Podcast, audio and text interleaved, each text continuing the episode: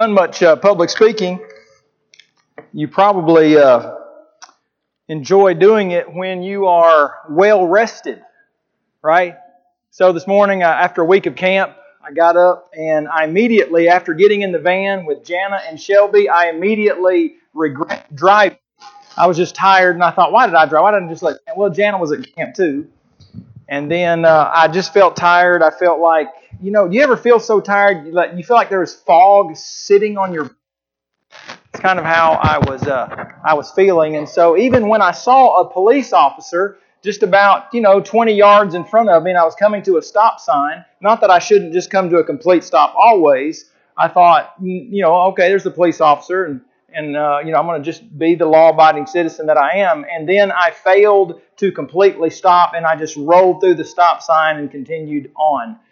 That's not real smart. It's not a real smart thing to do, and I think it was just from the awesome week of camp that we had, and I just want to thank the church here for your part uh, and uh, the, the young people's part in Apologetics Press Week at Indian Creek Youth Camp.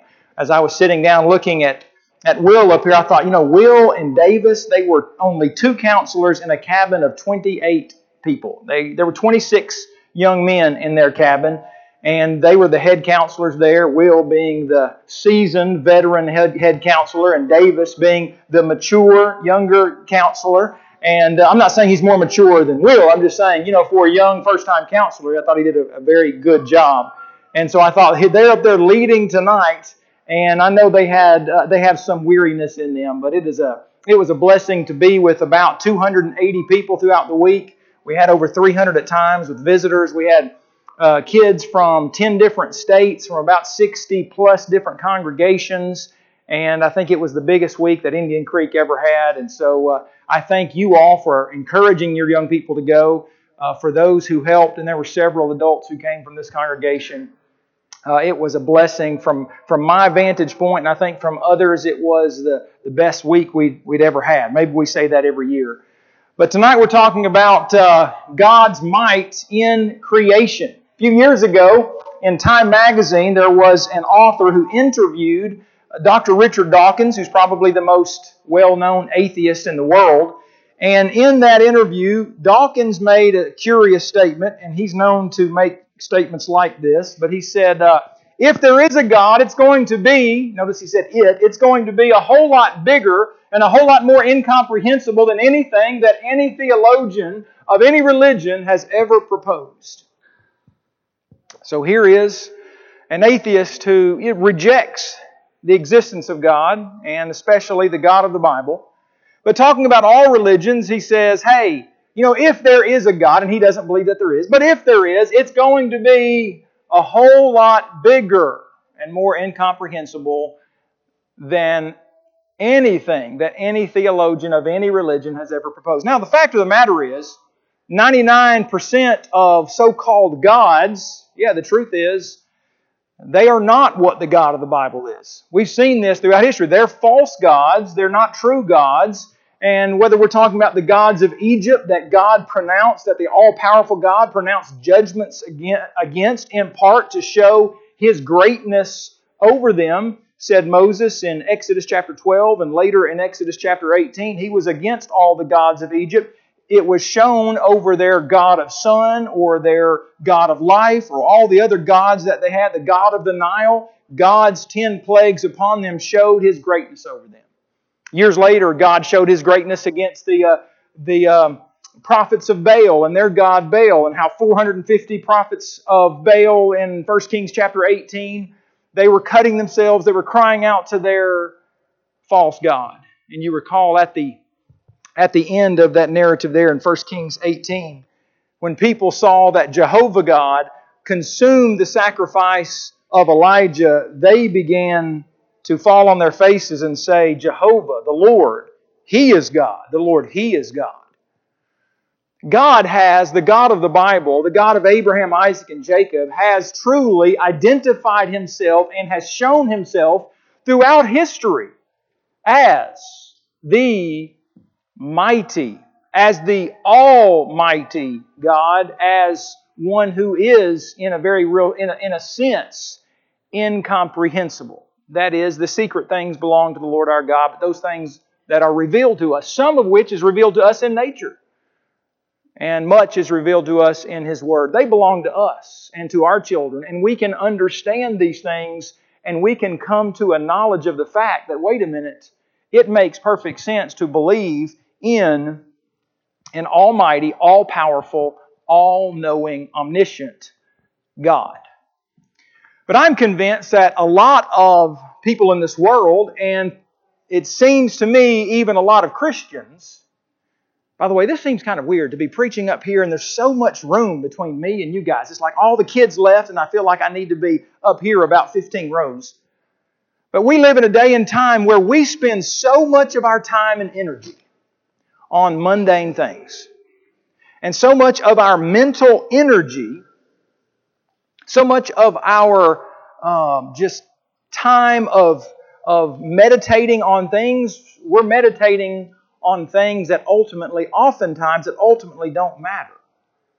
I can't help but think, and sadly so, that so many in the world are that way, and that so many in, in, in God's kingdom, that we are less prepared, that we are less motivated, that we are less energized, because we spend so much time on our phones, because we spend so much time Uh, on social media, because we spend so much time watching television, because we spend so much time uh, going to sporting events.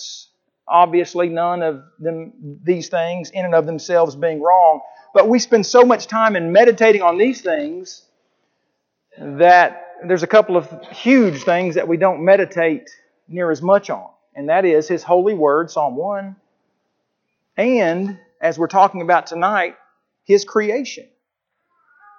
You know that when we meditate as Christians on God's natural revelation, His natural world, the realm in which we live, if we come to that with an open, honest heart, we will come to see, as the title of the lesson indicates, His might.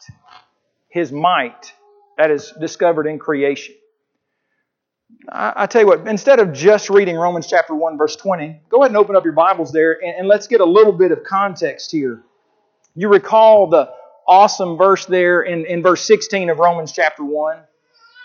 I am not ashamed, Paul says, of the gospel of Christ, for it is the power of God to salvation for everyone who believes, for the Jew first and also for the Greek. For in it the righteousness of God is revealed from faith to faith, as it is written, the just shall live by faith.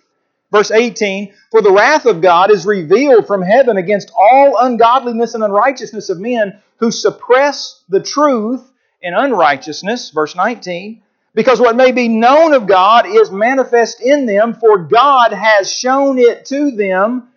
For since the creation of the world, His invisible attributes are clearly seen, being understood by the things that are made, even His eternal power, even His eternal power in Godhead, so that they are without excuse, because although they knew God, they did not glorify Him as God, nor were thankful, but became futile in their thoughts, and their foolish hearts were darkened.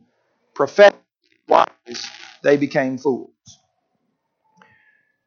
Paul says, since the creation of the world, His invisible attributes, God's invisible attributes, they're actually clearly seen. And they can be clearly seen, they can be understood by the things that are made. That is, we, the context there, it's, it's, not, it's not of inanimate objects, it's not of animals, it's not of angels, it's human beings. Human beings can come to understand some things about God, even through the created realm, even coming to understand His eternal power, His omnipotence, His might. First of all, mighty God and His almightiness is seen, it's reflected in the very fact that there is a material realm. You know, where did everything come from? Did it, did it come from the supernatural or the natural, from a big bang or from an infinite mighty God? How did everything get here? That is, the earth and our solar system and the universe as a whole. Where did everything come from? Naturalists have attempted to explain this. What you see on the screen behind me is an article from several years ago when uh, David Shiga attempted to explain the origin of the universe. And in the article, he's an atheistic evolutionist, and in the article he gives, well, maybe this is the explanation, maybe maybe uh, over here, maybe this is the explanation, or and he gave several possibilities or models of the origin of the universe. And then he got to the end of his article, and this is what this atheistic evolutionist concluded.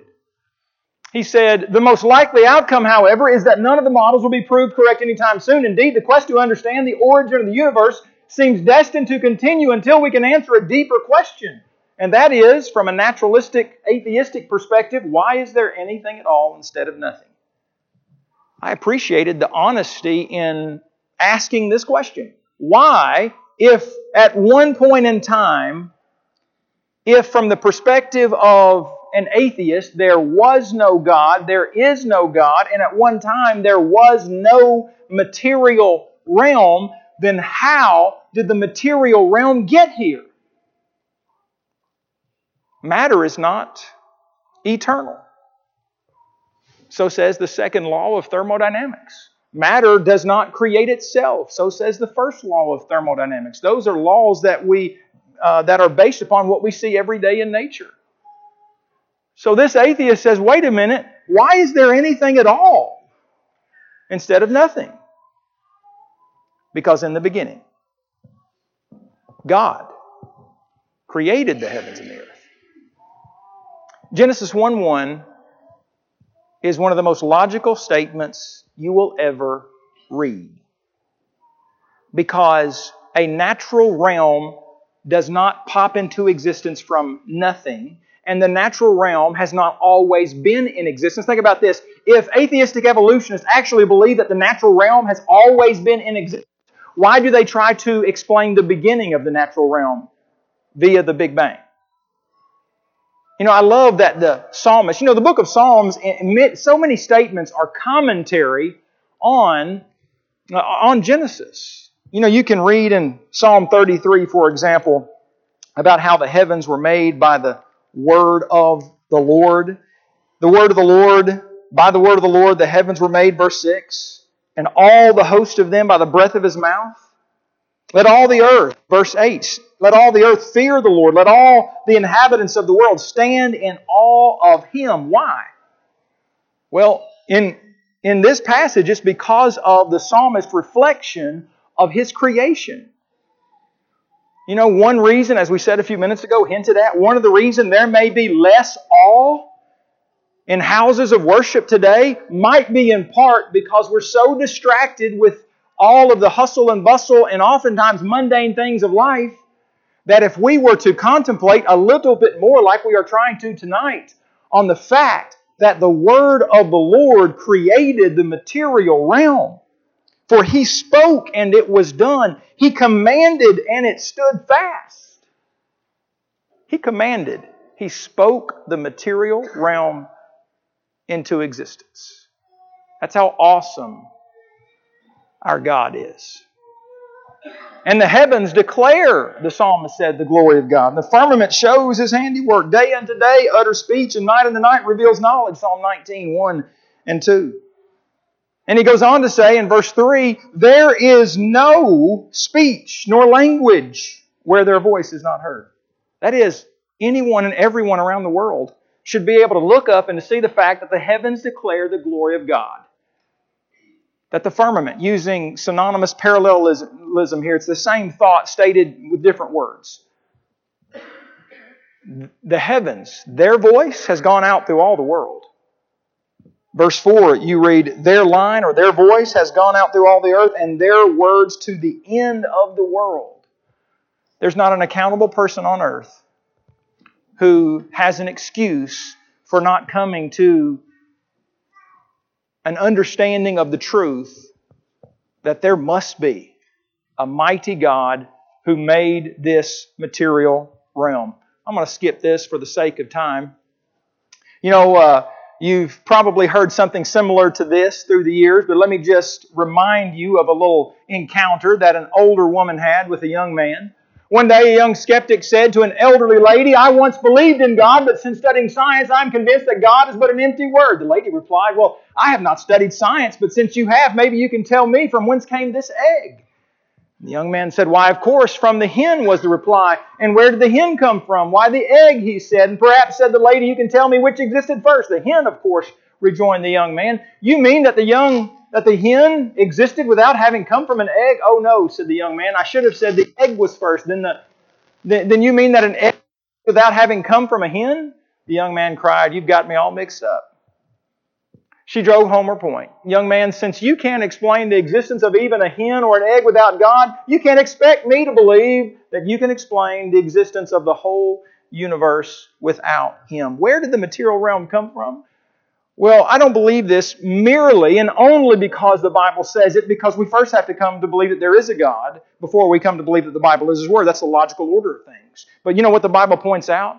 Is there must have been a maker of the material realm. For every house was built by someone, but he who built all things is God. Both heaven and earth reveal that the things which are seen were not made of things which are visible, Hebrews eleven three. Rather, God created the heavens and the earth. And you know, He not only created the heavens and the earth, but Hebrews one and verse three indicates that He is upholding, that He upholds, the E S V says, the universe with the word of His power. So even to this very moment in time, He is upholding what He created thousands of years ago, which is evidence of an awesome, mighty God. Well, some might logically, in a sense, logically ask, and I say logically because it, in a sense it's illogical. But in another sense, I guess I can understand, since we live in a natural realm where there are beginnings and endings of life, of material things, and really it's not strictly a beginning and ending of material things because in nature, matter and energy are neither created nor destroyed. That's that first law of thermodynamics. But as far as people go, we're here and then we're gone. Well, then where did God come from? He created the material realm. Well, then who created God? You ever been asked this question before? Well, I can understand why people ask it, again, because we just live in this beginning and end kind of thing. And it, it, it, it's almost just puzzling. And you can, you know, it's you can't really wrap your mind around the eternality of our God. However, there is a sense in which, by definition, this is an illogical question. Where did God come from? What caused God? It's illogical because it's like asking, why is matter eternal? Oh, matter's not eternal. It's like asking, when did eternity begin? Or when will eternity end? Well, eternity, by its definition, does not begin or end. By definition, an all-powerful, all-knowing, eternal God. Deuteronomy, I believe it's thirty-three twenty-seven, Psalm ninety, verse two. Eternal God has no beginning and has no end. By the very definition, the question, though I understand why we ask it, because of this natural realm in which we live, logically speaking, common sense tells us the question is not really an accurate question given the definition of the word. Secondly, God is not material. He's spiritual. He's outside of the material realm. He's outside of the laws of nature. He actually created the laws of nature. Secondly, mighty God not only made the material realm, He made the animate realm. He made life. He made all sorts of life. And I submit to you, brothers and sisters, that this is an amazing proof and evidence for the existence of an awesome, almighty, powerful God. I mean, th- think about this for a moment. Have you ever, probably not because it would be ridiculous, looked at a, let's just say we walked outside tonight and we were looking at a rock. Just a, just a big rock. Maybe you, you're moving this big rock from one part of your yard to another part. Maybe you've been out west and you've climbed some big rocks around the Grand Canyon and such. Just imagine your shock. If all of a sudden you saw such an inanimate object become animated, We're not talking about a cartoon. I mean, if you were to see that, you would think you're going crazy. You would think someone had slipped something into your Coke or Doctor Pepper or sweet tea. You would think that you were witnessing, well, maybe a miracle. Because that does not happen. Think about in the beginning when there was no life. Not on day one, not on day two. And then seeing plants come into existence and then continue to grow. And see life created on days five and day six. The miracle of the creation of life is evidence of an almighty, awesome God. You know, there was a professor a few years ago by the name of Doctor Robert Hazen. You can see some of his uh, educational accolades and so forth. He is probably more well-versed in evolutionary biological life, how life allegedly evolved, than any other evolutionist that I've ever heard or read about on earth today. In fact, he, he taught a course for the teaching company, a twenty-four lecture course, which we have at our offices at Apologetics Press, and and And the whole course was on, basically, where did life come from? And he's an atheistic evolutionist. I want you to see a few things that he said here. He said, uh, this course is unusual because at this point in time, there is so much we don't know about life on earth. The origin of life is a subject of immense complexity. I have to tell you right up front, we don't know how life began. It's as if we're trying to assemble a huge jigsaw puzzle. We have a few pieces clumped together here and there, but most of the puzzle pieces are missing. How can I tell you about the origin of life when we are so woefully ignorant of that history? Well, atheistic evolution is ignorant. And those who adopt that theory are ignorant of the origin of life. They have no clue. In fact, he went on to say, in this series of lectures, he said, if the origin of life was an infinitely improbable accident, which it must be if evolution is true, then there's absolutely nothing you or I or anyone else can do to figure out how it happened. I must tell you, that's a depressing thought to someone like me who has devoted a decade to understanding the origin of life. Can you imagine ten years of your life being spent trying to figure out how nothing became something, and how something animate, inanimate, became animate, became living. How a rock came to life. I mean, that's basically what atheistic evolution must try to prove, because at one time, allegedly there was no life. At one time, there was just these before, well, after there was nothing, there were dust particles floating around. And then you have this big ball of this and that, and eventually you have the earth come about four point, allegedly four point five billion years ago. And then, you know what's interesting? Do you know what atheism requires, though it's so rarely, if ever, admitted? For atheism to be true, there must be miracles.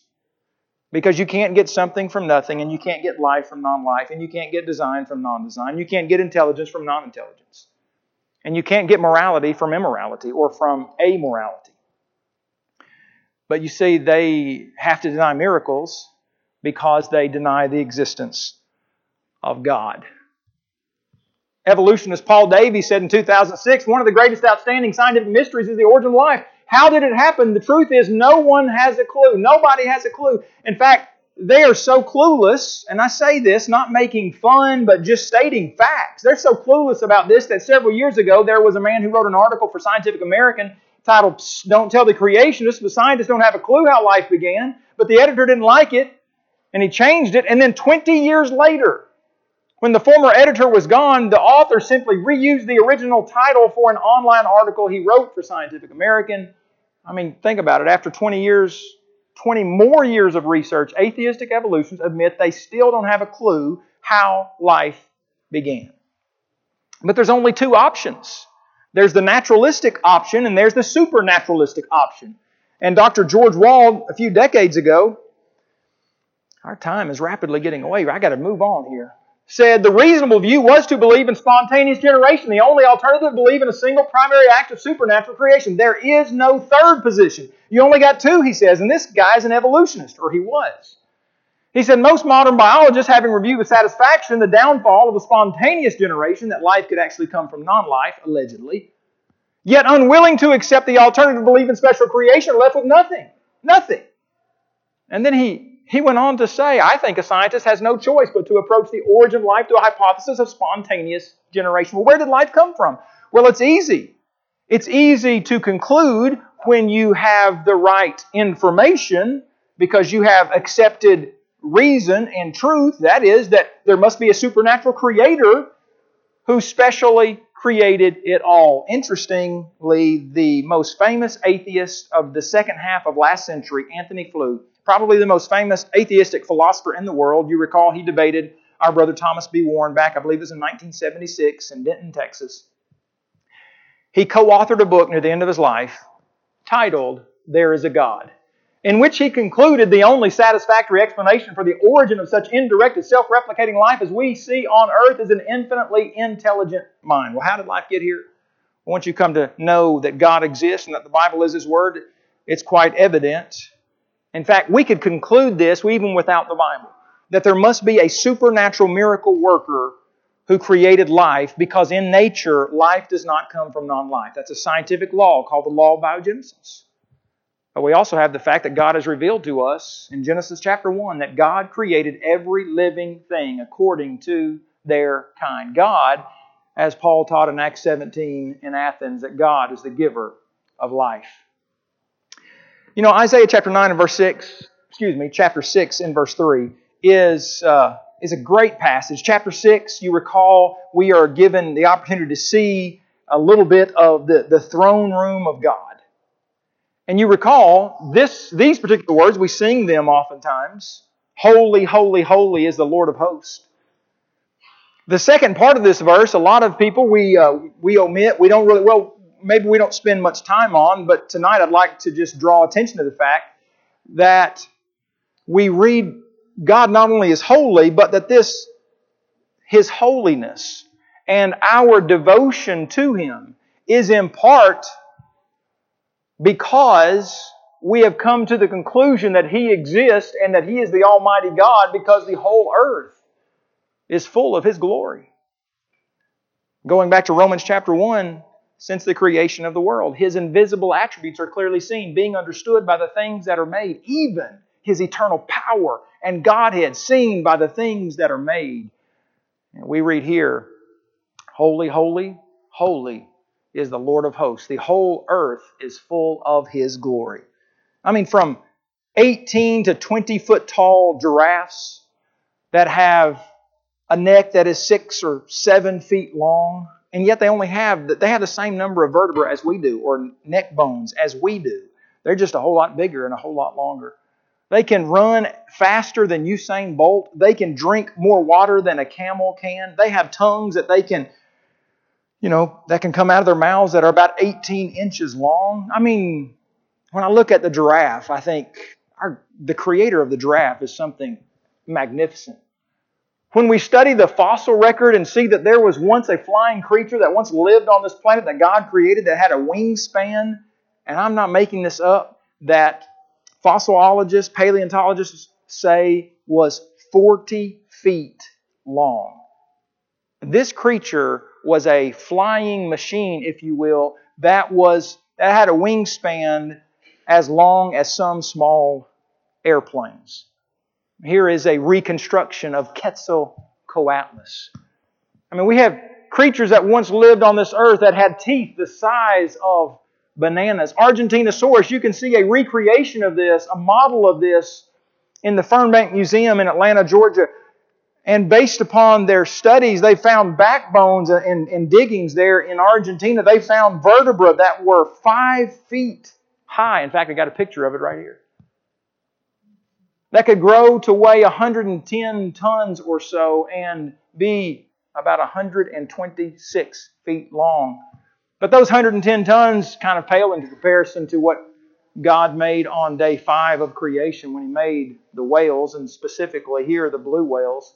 That could weigh nearly twice as much as Argentinosaurus, that had a tongue so big that several human beings could stand on it at one time, a heart that weighs over a thousand pounds, a, re, a uh, a model of it was on display. I believe this was from down in New Zealand. That is about the size of a very, very small car. The heart of this creature. You know, when you see the giraffe or you see Tyrannosaurus Rex or Argentinosaurus or the blue whale, you can't help but be amazed by our God. And it should drive us, as the psalmist did, to declare His glory among the nations, His wonders among all people. Isn't it interesting that God gave us the book of Job, and He told us about Job's amazing and sad suffering, if you will, and how Job was unaware of why all of these things happened to him. And throughout the book of Job and his speeches, you read all the, the questions that Job had. You know, why was this happening to him? His friends were alleging that he had committed all these terrible, heinous sins. And Job claimed his innocence and he wanted a meeting with God. And you read this throughout the speeches. And you finally get to the end of the book, to the climax of the book of Job. And you, if you're reading it for the first time, and I don't remember the first time I ever read it, but if, if you were to give the book of Job to someone who knew nothing about it, and they were reading through the book of Job, I have no doubt what they would be wondering, what they would be thinking once you got to where God speaks to Job out of a whirlwind in chapters thirty-eight, thirty-nine, forty, and forty-one. Because you're, you're, you're getting set up, if you will, to have the question answered, why is this happening to me? Why am I suffering? And what does God say to Job? Well, to paraphrase it, in chapter thirty-eight, thirty-nine, forty, and forty-one.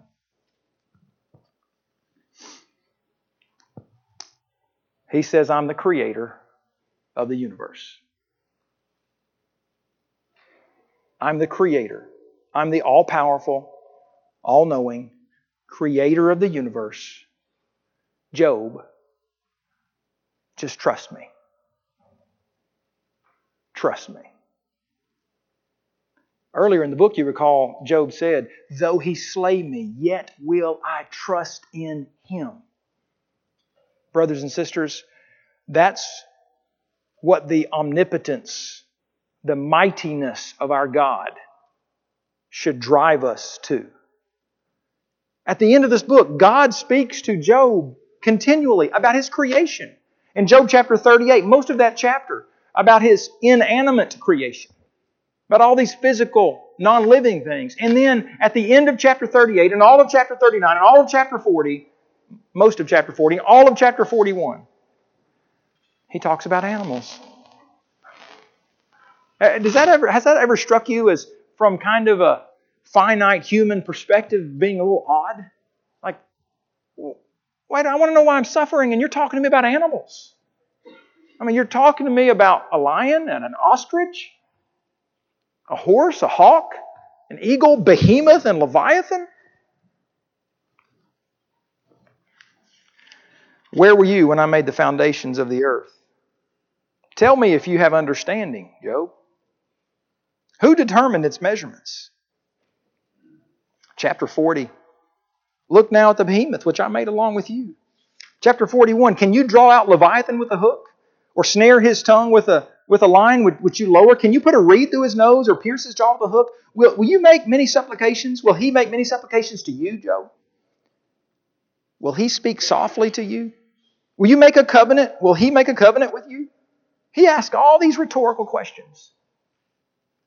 Out of his mouth go burning lights, sparks of fire shoot out. Here's an awesome creature who could actually spew some type of fire and smoke out of his mouth. And this is what God says. No one is so fierce that he would dare stir him up, Leviathan. Who then is able to stand against me? Who has preceded me that I should pay him? Everything under the heaven is mine. God, excuse me, Job, what conclusion should you draw from all this? Well, this is the conclusion that Job drew. Job chapter forty-two and verse one. Then Job answered the Lord and said, verse two, I know that you can do everything. He recognized what? Mighty God. And that was enough for Job. God's omniscience, he knows everything.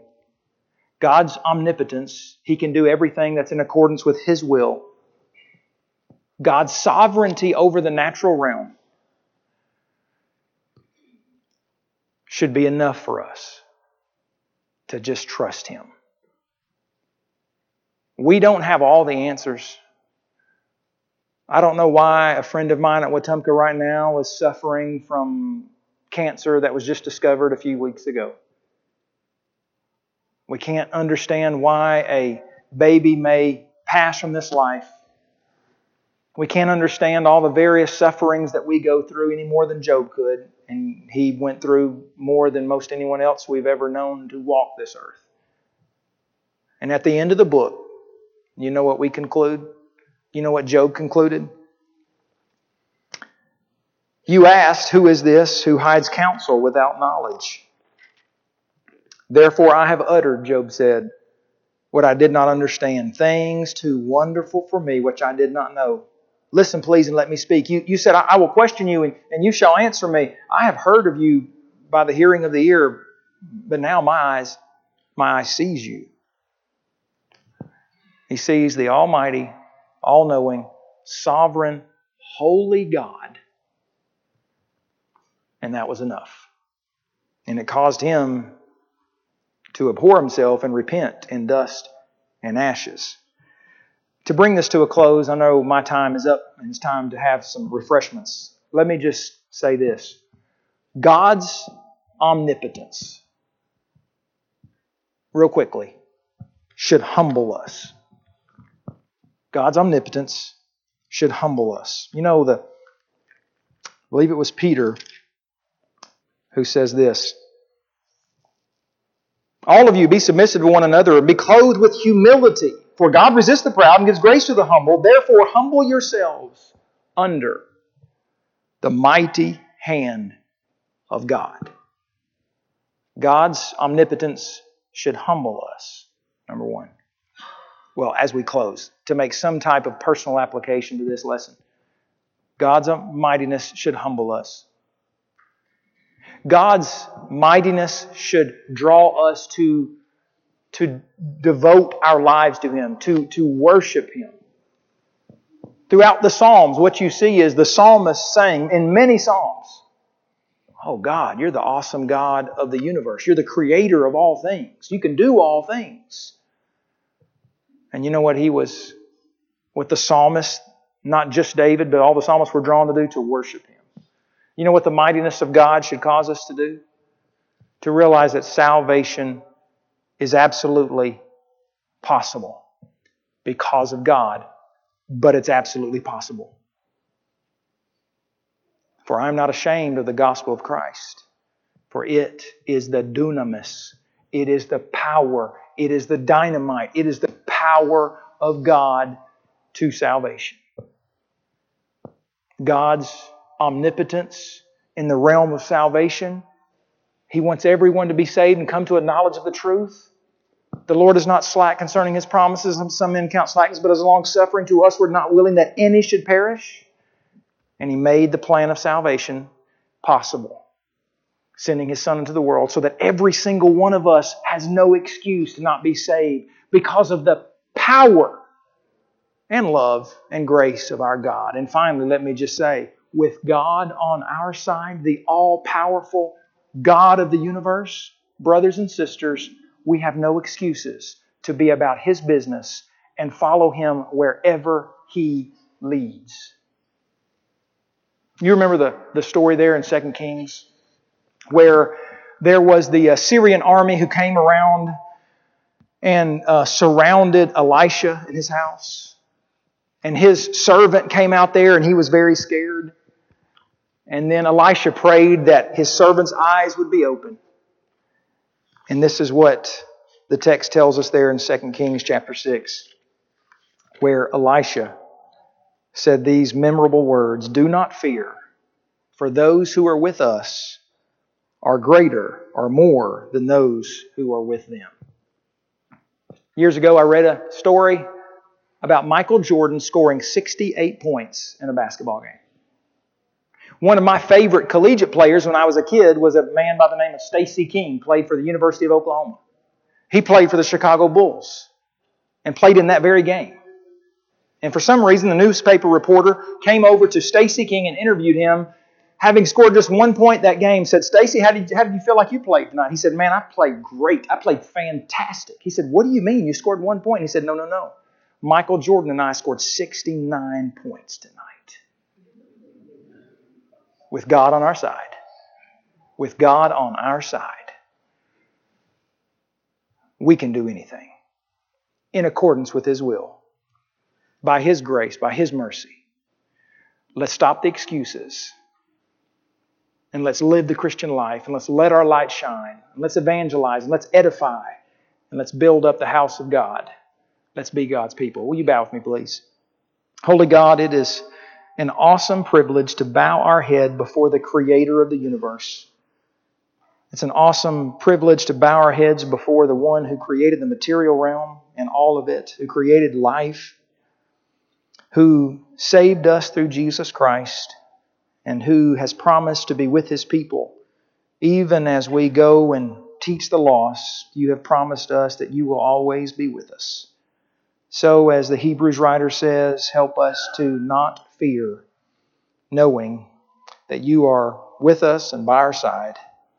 Please help us, Father, to realize the power that You have and the power that we have with You on our side and You with us. We pray that You would grant us courage and faith and faithfulness till the last breath we take. In Jesus' name we pray. Amen. As far as I know, we're dismissed.